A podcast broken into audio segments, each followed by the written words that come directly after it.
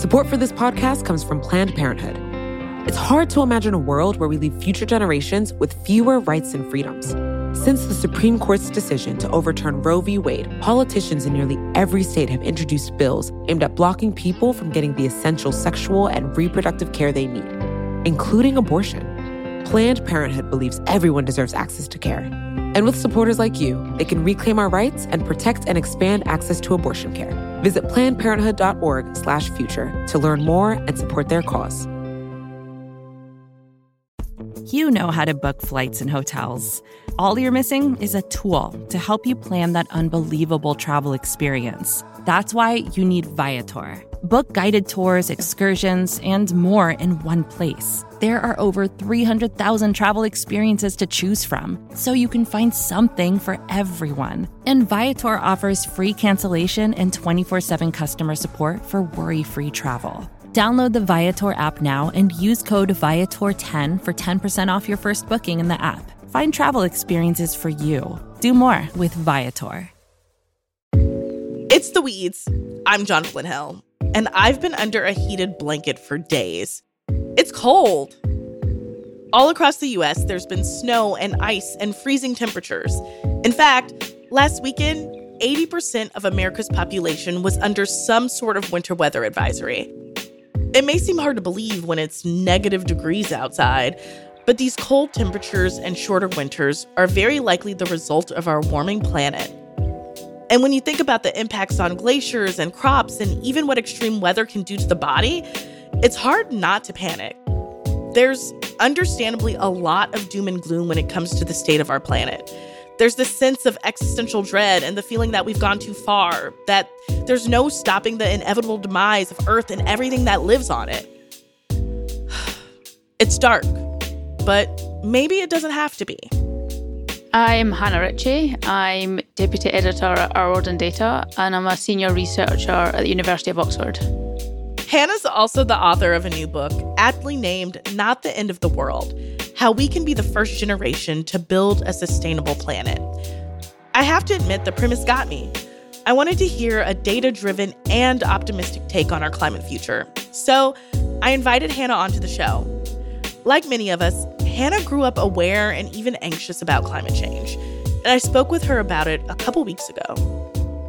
I think I'm kind of from a generation where it's kind of always been with me. Even as a kid, I think I maybe wasn't aware of climate change in, uh, in any sense of where I am today. But I think as a kid, I was kind of aware of environmental problems. I think climate change came on my radar quite early.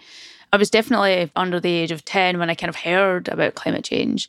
And I remember really distinctly when I was like maybe 12 or 13, we had to give like an oral presentation to the class for English. And you could pick any topic you wanted. And most people were picking like a hobby or like a favorite place. And I stood up really seriously, like trying to educate these 12 year olds on climate change. And I remember like standing with this series of charts of like map of the world showing this is what the world looks like at two degrees and three degrees and four degrees and five degrees. You could just see the coastline just getting swamped and swamped and swamped. So I, I remember even pretty early on being quite anxious and worried about climate change. What drew you to data science and environmental data science in particular? I think that was like much later on. Like I did environmental sciences at university. And then I, I don't think I saw it through necessarily through a data lens. I think it was more towards when I was like in the PhD stage when I kind of got interested in what big data could show us about the world. And in particular, a big inspiration for me was was a guy called Hans Rosling, and he would do these amazing TED talks where he'd show how the world was changing through data, and that massively shifted my perspective, but also got me really interested in how you can use data to understand the world. So, the title of your book is Not the End of the World. And, you know, in a little bit, we'll get into why we shouldn't be panicking. But first, I want to lay out some of the reasons that there are people freaking out right now. So, 2023 was the hottest year in recorded history. Remind us of the impact that that kind of warming can have on the planet in the long term there are a range of potential impacts we could see. You know, some of the big ones are just direct heat stress, like just the number and intensity of heat waves across the world will just continue to increase as the world is warming. I think a big focus for me is the impact on on food production and agriculture where if you have droughts or you have floods or even crops can become really stressed by higher temperatures so you get a decline in yields. I think food security and instability is a really big one. And there are a range of other impacts, whether it's sea level rise, the intensity of storms. So I'm just listing really, really bad things that, that just come hand in hand with a warming climate. We know a lot about the doom and gloom surrounding the way we talk about the environment and just kind of the reality of the world we're living in. But you argue that the data tells us an optimistic story. What are the positive trends that you've documented? I always caveat that as being like a cautiously optimistic um, reality because like in no way am I necessarily really really optimistic that you know things will be fine because they they won't be fine. What I'm trying to push back on a bit is I think with climate change and most environmental problems we kind of see it as an all or nothing. So there's some that say it's not a problem at all or they try to delay action, and then way on the other end of the spectrum there's the kind of human extinction lens where there's just nothing we can do and we're doomed. And I think there's a massive grey area in the middle where impacts can be really large, but to some extent we have control over that. Like we're driving climate change and there is stuff we can do about it. We just need to accelerate action. I want to get into the specifics of things getting better. In the book, you talk about something called the environmental Kuznets curve. Can you explain what that is and the role that it plays here? A really good example there is air pollution. That's probably the strongest environmental Kuznets curve. Now, what a Kuznets curve is, is like just imagine an upside down U. On your x axis, you have like from poor to rich. And then on the y axis, so the height is basically the level of air pollution. Now, what you tend to have is that when you're poor, like you're not burning a lot of fuel, you don't really have industries or infrastructure, so your air pollution is fairly low.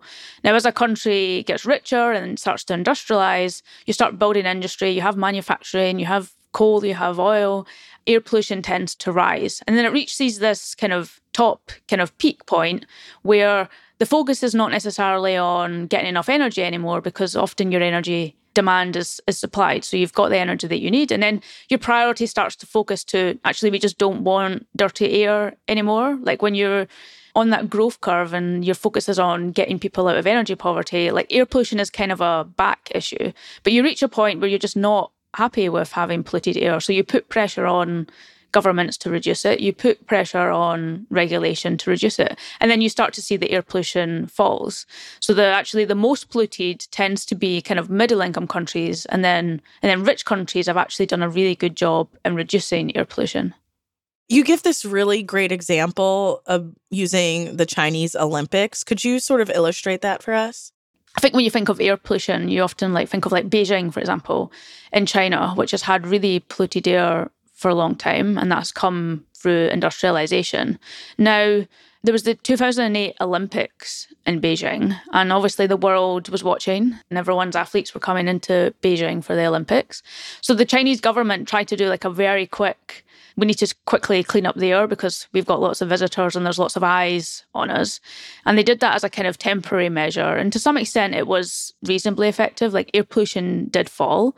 But the problem was that, like, once everyone went home, they just took away the regulations and changes that reduced air pollution. So air pollution went back up again. Mm. People in China were kind of left with, uh, why were you willing to clean up the air for people coming to visit? But for regular citizens, we're just happy that we have polluted air. And that actually kick started basically the public in Beijing saying, we just won't accept this anymore. Like, we want clean air. Like, you've clearly showed that it's possible to reduce air pollution. So we're going to push for it now. And actually, China has been really successful over the last decade or so in reducing its air pollution. And this was really triggered by the public saying, this is unacceptable. You need to fix this. We talk a lot about sustainability. And I think we often think of sustainability as something we have to make our way back to. Like this golden era where, you know, the temperatures weren't rising. And you argue in your book that humanity has actually never been sustainable. How do you define sustainability?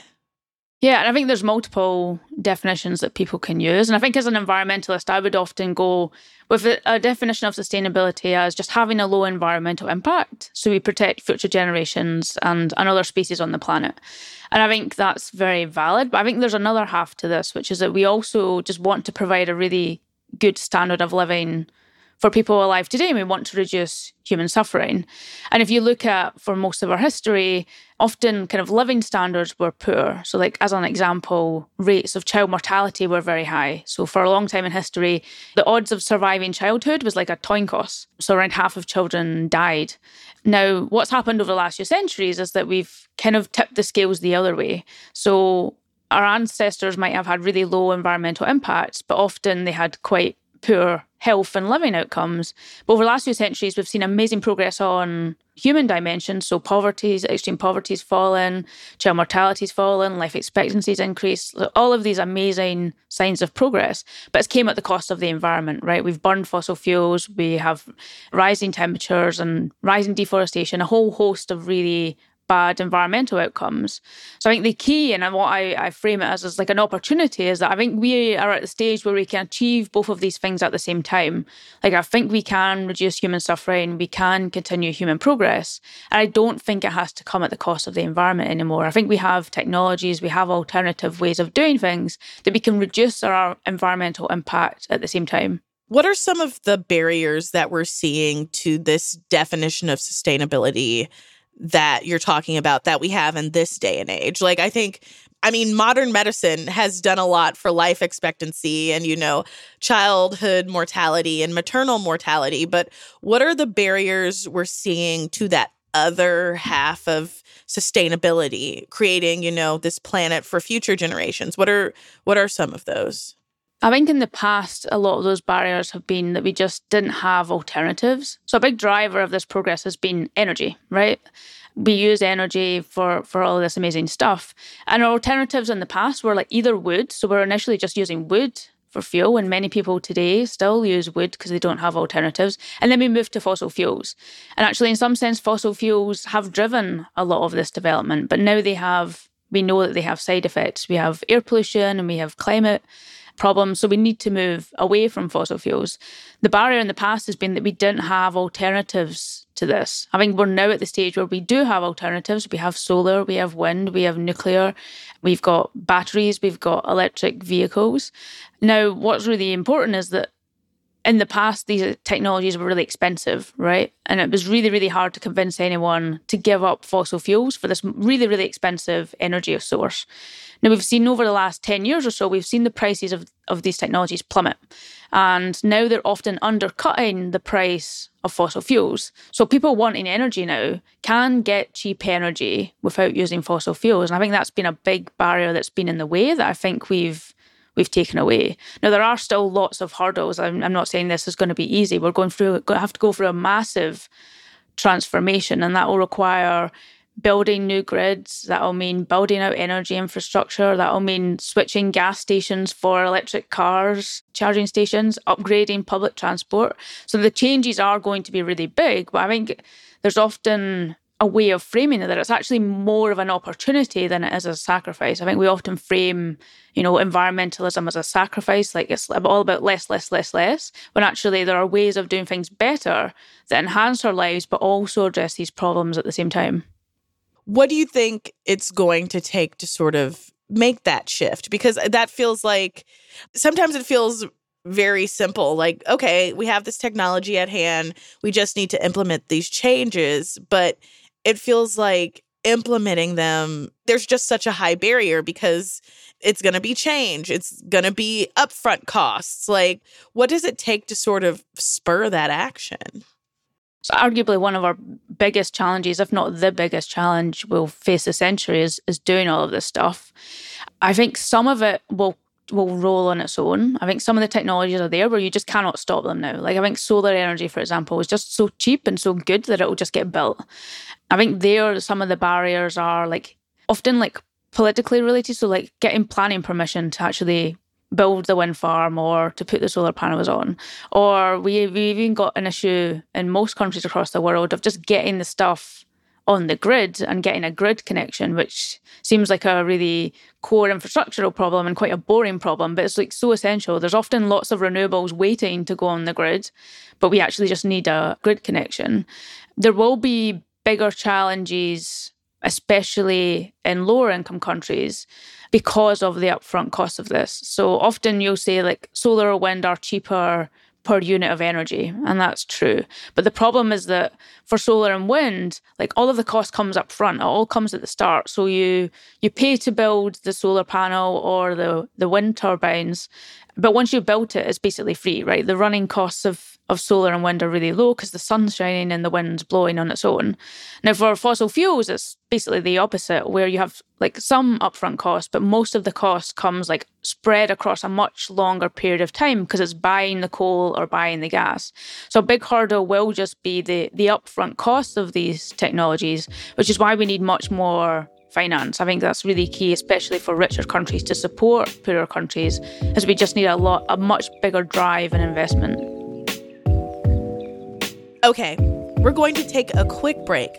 Up next, the relationship between science and solutions.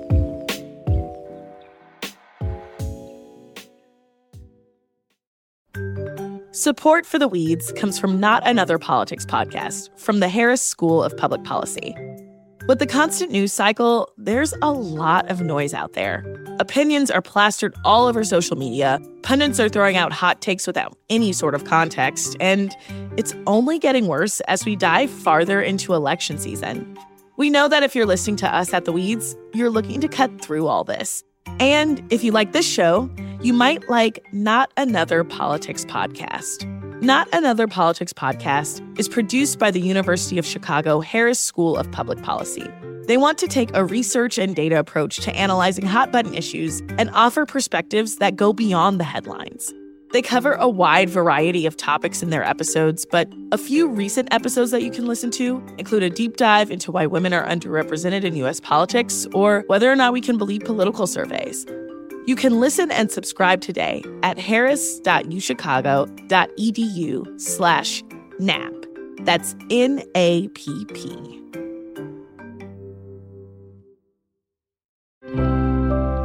Support for this podcast comes from Planned Parenthood. Your body is your own. That's why Planned Parenthood is committed to ensuring that everyone has the information and resources they need to make their own decisions about their bodies, including abortion care. Today, lawmakers who oppose abortion are challenging Planned Parenthood. Affordable, high quality basic health care for more than 2 million people is at stake. Planned Parenthood believes that health care is a basic human right. That's why they fight every day to push for common sense policies that protect our right to control our own bodies. They also work tirelessly to oppose the onslaught of new policies aimed at interfering with personal decisions best left to patients and their doctors. They won't give up and they won't back down you can join Planned Parenthood in the fight to help make sure that the next generation can decide their own futures. The organization needs your support now more than ever. With supporters like you, they can reclaim our rights and protect and expand access to abortion care. Visit plannedparenthood.org/future to learn more and support their cause.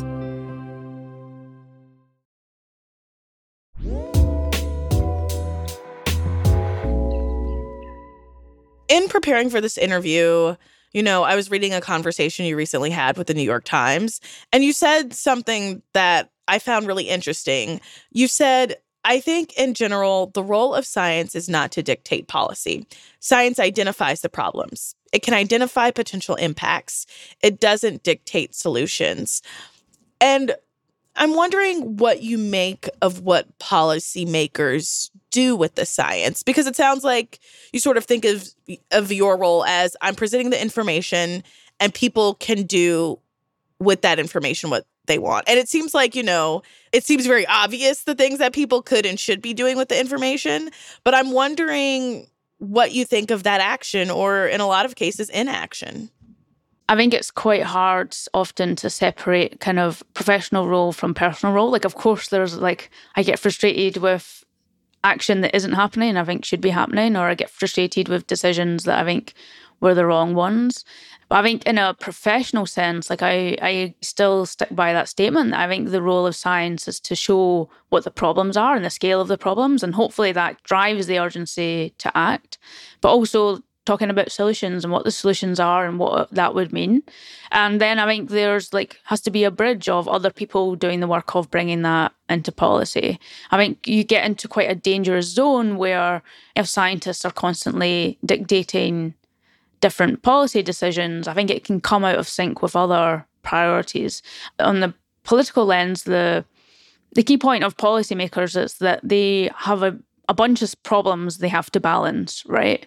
And if I'm a, just a, a, big advocate for climate action, I might just say, let's just put all of our money into to solving climate change because that's the thing I'm really passionate about and I think is the biggest thing.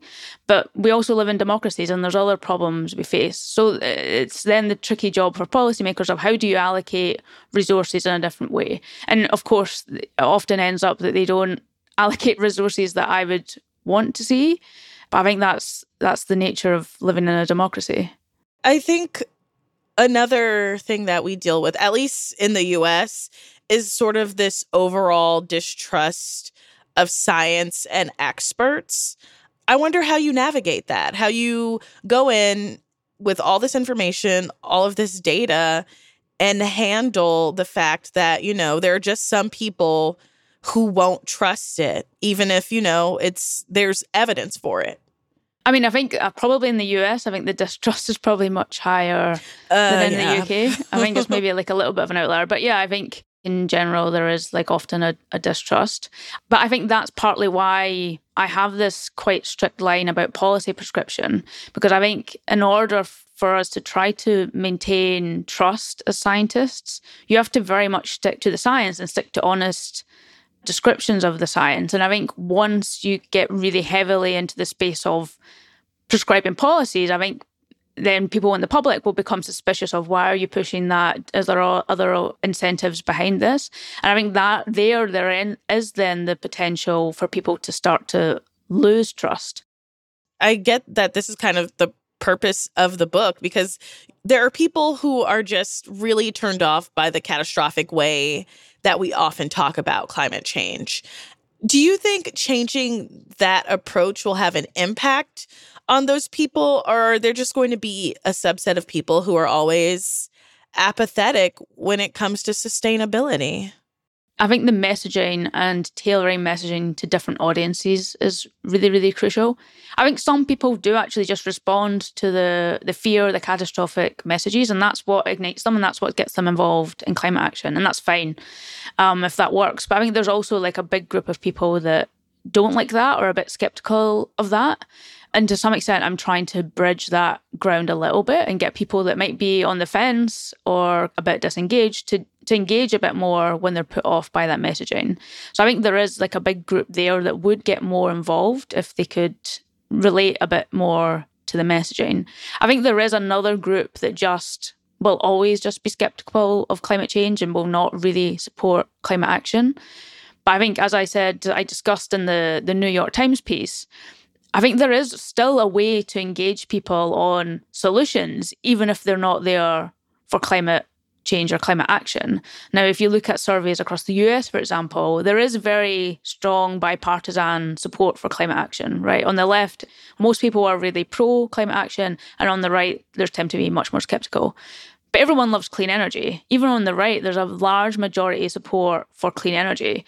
So people will often back clean energy if the economics works, if it, they can see benefits to the community, if they see employment opportunities. There are ways to engage people beyond just the climate message, which uh, to some extent makes me a little bit more optimistic because I think if we were waiting for just everyone in the world to get so passionate about climate change, then I think we would really fail on this. But I think there are ways to engage people, whether they care about climate change or not, that would drive action. It feels so difficult though, because at least, you know, here in the US, everything becomes political. Like everything becomes a political fight. Like gas stoves become right. a partisan issue. I'm wondering how do you separate those things? How do you parse those out for an audience that is so inherently partisan? I think often they won't necessarily be reading the same pieces. Uh, so I think to some extent you can tailor it depending on what outlet you're writing on or who you're speaking to or what podcast you're on. You can kind of often understand a little bit of the demographic and tailor the message that way. I think I'm often get asked why I'm not more political or people get angry that I'm not more political on this, but it's quite deliberate. I think there are lots of people working on climate change that are very strongly political and they do an amazing job of that. But to some extent, I'm not going to be that effective by just joining that, right? I think there are, is also a big space for trying to bridge the gap a bit by trying to be as apolitical as possible. There's been a lot of talk about what individuals can do to curb climate change. After the break, the paper straw debate.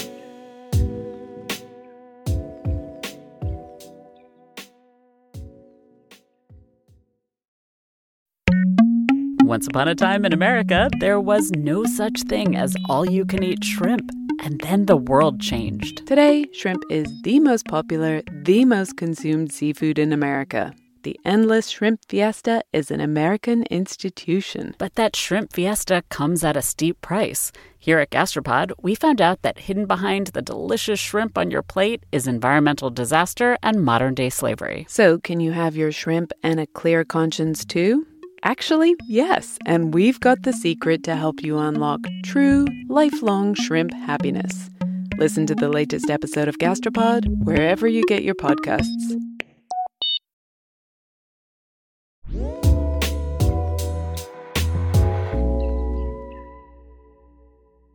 I also want to get into something you spend time in the book discussing, and that's what you consider ineffective policies, like plastic straws, for instance. Right. I live in DC where restaurants do not use plastic straws. It's a lot of paper, it's a lot of right. very wet straws. I'm curious why you think it's ineffective and also why there's so much focus on these policies that aren't maybe the most effective. I think there's two reasons to counter some of the ineffective stuff. I think one is that some of the stuff that people think it makes a positive difference actually makes a negative difference. And I think we should just call that out so we're not doing negative stuff. But I think the other dimension to this is that I think people often become so overwhelmed with the, the number of decisions they should be making about environmental stuff. And some people, I mean, they go through their day like questioning every little decision about is this good for the planet? Is this bad for the planet? And I think for many people that can become overwhelming. Like they're just spending their whole day trying to optimize. But actually, there's probably like five big decisions that make a big impact on your carbon footprint. And then the rest of the decisions really make very little difference at all. And you can do those if you want. But I think there's also this effect, which is called moral licensing, where if you have done a behavior that they think has made a positive difference, often you kind of let other things fall by the wayside. So you might think, oh, I used a paper straw at dinner. Therefore, it doesn't matter that I take the car or I take the flight or I eat the meat because I've done my bit because I used a paper straw. Now the the paper straw, the impact of the paper straw is so incredibly small compared to the other decisions. So I think it's also about this moral licensing effect where people think that because they've made a small decision justifies them making then making a big decision. What are some of those things that we think have a positive impact but actually are not helpful at all or actually kind of damaging? I think one that comes up a lot is like local food, where mm. I think if you ask people like what's the best way to reduce the carbon footprint of your diet, they'll often say like eat local. And I guess the rationale for that makes sense. Like transporting stuff obviously emits CO2 emissions because on a truck or on a plane or come by boat. But I think the key thing when you break down the data on emissions from food is that what you're eating matters much, much more than how far it's traveled to reach you. So if you look at the carbon footprint of different foods um, across the world, you know, the average percentage that the transport part makes up, so the food mile part makes up, is just 5%. So most of the impacts of your food are coming from like land use change or they're coming from emissions on the farm. So what you eat matters much, much more than where it's came from. So you often hear people say, you know, my local beef is obviously much lower carbon than your avocados shipped in from from a given country. And actually, that's just not true. Mm. What you're eating, so the beef versus the avocados, matters much, much more than whether it's local or whether that's imported. What are some of the things we could be doing that are actually helpful? Like you mentioned, eating locally will not always reduce that footprint, but what are some things that people can do that will actually have an impact? I mean, I think it's important on the local stuff is that there are other reasons why someone would want to eat local, and that's perfectly fine. It's just that it's not necessarily the best way to reduce your carbon footprint. So if there's other reasons to eat local, like supporting your local community, or then then go ahead and do that stuff that's really effective and will make up the most of your carbon footprint is like on what you eat. It's primarily about meat and dairy consumption. That's probably the biggest part of your footprint there. And then food waste. Those are like the two massive ones on food. On energy, it's largely about travel. So, like driving a car, obviously, walking, cycling, public transport is best. If you have a car, if you need a car, then an electric car is definitely better than a petrol car. Flights are obviously a big thing for people who fly. And then in your home, it's not necessarily stuff like your lights or like plugging your phone charger in. It's like often heating and cooking. So mm-hmm. what's really effective is is a an electric heat pump. That tends to be much much better than a, a boiler. And one additional thing that if you can, like obviously putting a solar panel on your roof just massively reduces your energy footprint. It's very easy to spiral when you think about the state that the world is in.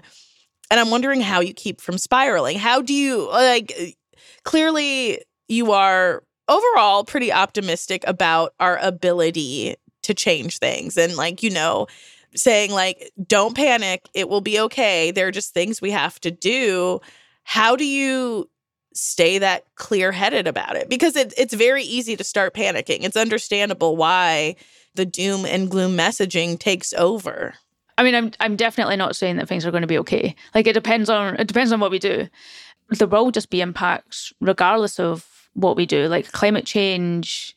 I mean, I was going to say climate change is coming, but climate change is here, and with increase every increase in temperature, we increase impacts and we increase risks. So it's not that we're going to have no impacts and and things are all going to be fine, but the gradient of how fine or, or okay things will be will depend on our actions. And I think we have this opportunity here to really take strong action.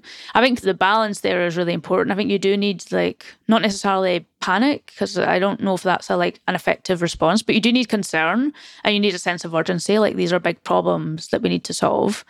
But I think for me, it's also important to focus uh, also on the solutions and stuff that's happening. I think if you just tell people this is a massive problem and just leave them with it, like what are they supposed to do with that? Mm. You need to also highlight the solutions. And I think it's also important to highlight solutions that are being implemented so you can actually see stuff happening.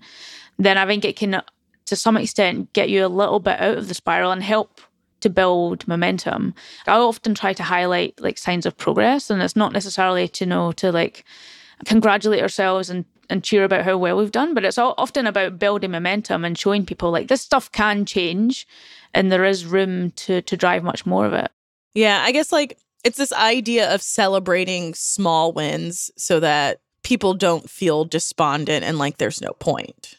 Yeah, I mean, I think you can relate it to like even really small personal stuff in your own life. Like say say you're uh, training for a marathon and you've like never been a runner but you want to do a marathon like the most demotivating thing ever is if you've been training for three months and you've made no progress.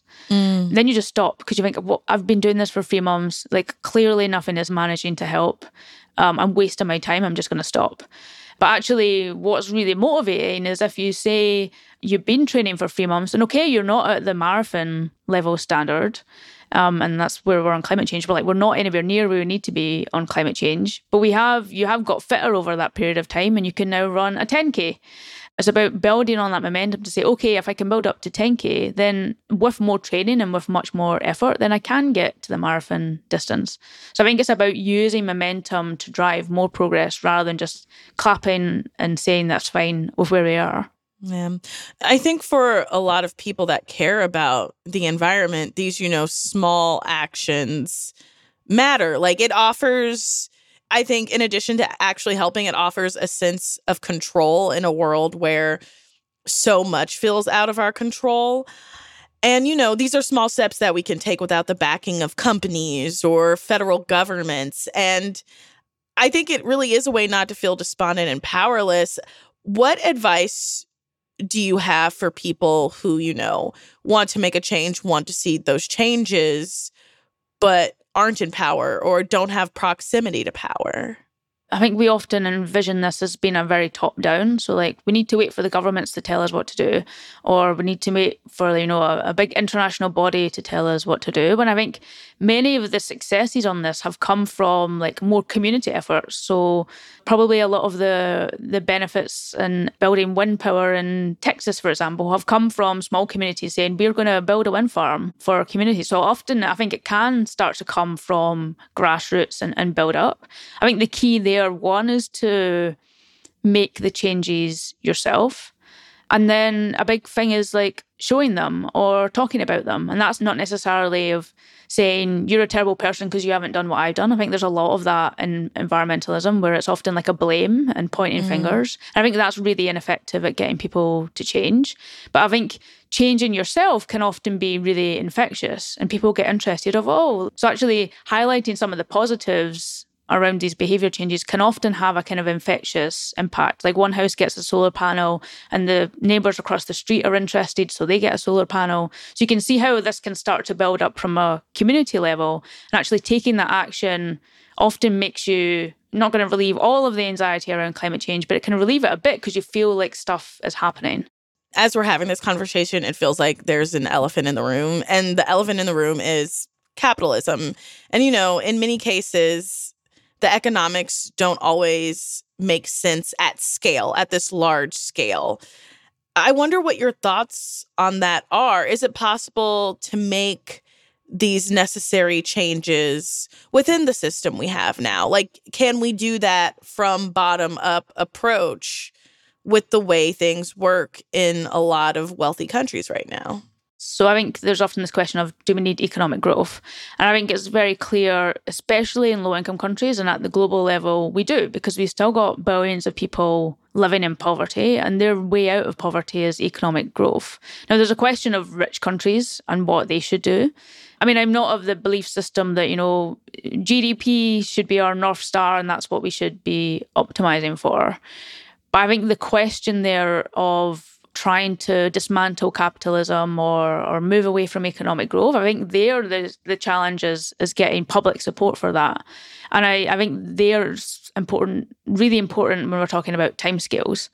To even get a leader to stand up and try to promote that and then to get, you know, public support to get them into to office, I think you'd probably be talking about taking a pretty long time to get there. And often the timescales that we're talking about to take climate action are much, much shorter. Mm. So to me, there's a kind of an incompatibility of time there of whether you would be able to do so. But I don't think we necessarily need to accept just the status quo of the system. I think there are ways to to improve things a bit within the system which lean more in favor of us taking action like there are ways to subsidize low carbon technologies to change the the economics of fossil fuels versus low carbon energy sources. So I don't think we should just accept the status quo, but I'm also quite skeptical that you would be able to, you know, dismantle and rebuild a whole economic system in time to tackle climate change. What are some of the ways journalists could be navigating not only the data differently, but the narrative around climate change differently? I think most of the coverage of climate change so far has just been on impact. So it's just about disasters. And it's not that those don't matter or that those stories aren't important. They're, of course, they're important, and the showing the the large impacts and reporting on the large impacts that we could see is really important for driving us to act. But what I think would actually drive more action is to also balance that with more focus on solutions. So rather than just people just feeling like we're kind of headed for doom and and there's nothing we can do about it to highlight the urgency of why we need to act but also highlight stuff that we can do and highlight the stories of stuff that's actually going on. I think many people are just not aware of a lot of stuff that's going on behind the scenes because it's not making the headlines. What do you think the role of optimism is in our climate future? I think it needs to be balanced with the sense of urgency and, and the need to act. So, like, it's not useful to just be kind of yeah, yeah, things will be fine. That doesn't help us at all. But I think a lot of people are feeling quite paralyzed at the moment. I think they are, in some sense, disengaging because they feel like we're making no progress and we probably won't make any progress. And this is such a critical time. Like, we need to really get moving on this stuff. So, this is like the worst time for people to disengage and look away. So, for me, the, the role of optimism there is to drive people to actually take actions and, and, and drive more of it. There are ways that we can actually have a much bigger impact by speaking to people, by getting involved politically, by changing your career into a path that, that helps to contribute to solutions. Yeah, your carbon footprint is important, but I think we can think much bigger than that and think about how can I contribute on a bigger level that influences more people, that drives, that might drive political change, might drive economic change, or drive solutions. Hannah Ritchie, thank you so much for joining us on The Weeds. Thank you. That's all for us today. We want to hear from you, your thoughts on the show, topics you'd like to hear more about. Send us an email to weeds at vox.com. Thank you to Hannah Ritchie for joining me.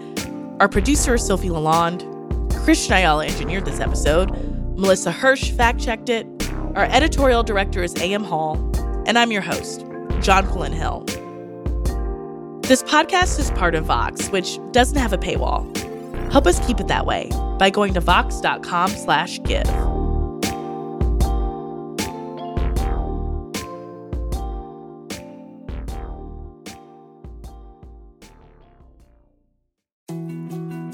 More to dos, less time, and an infinite number of tools to keep track of.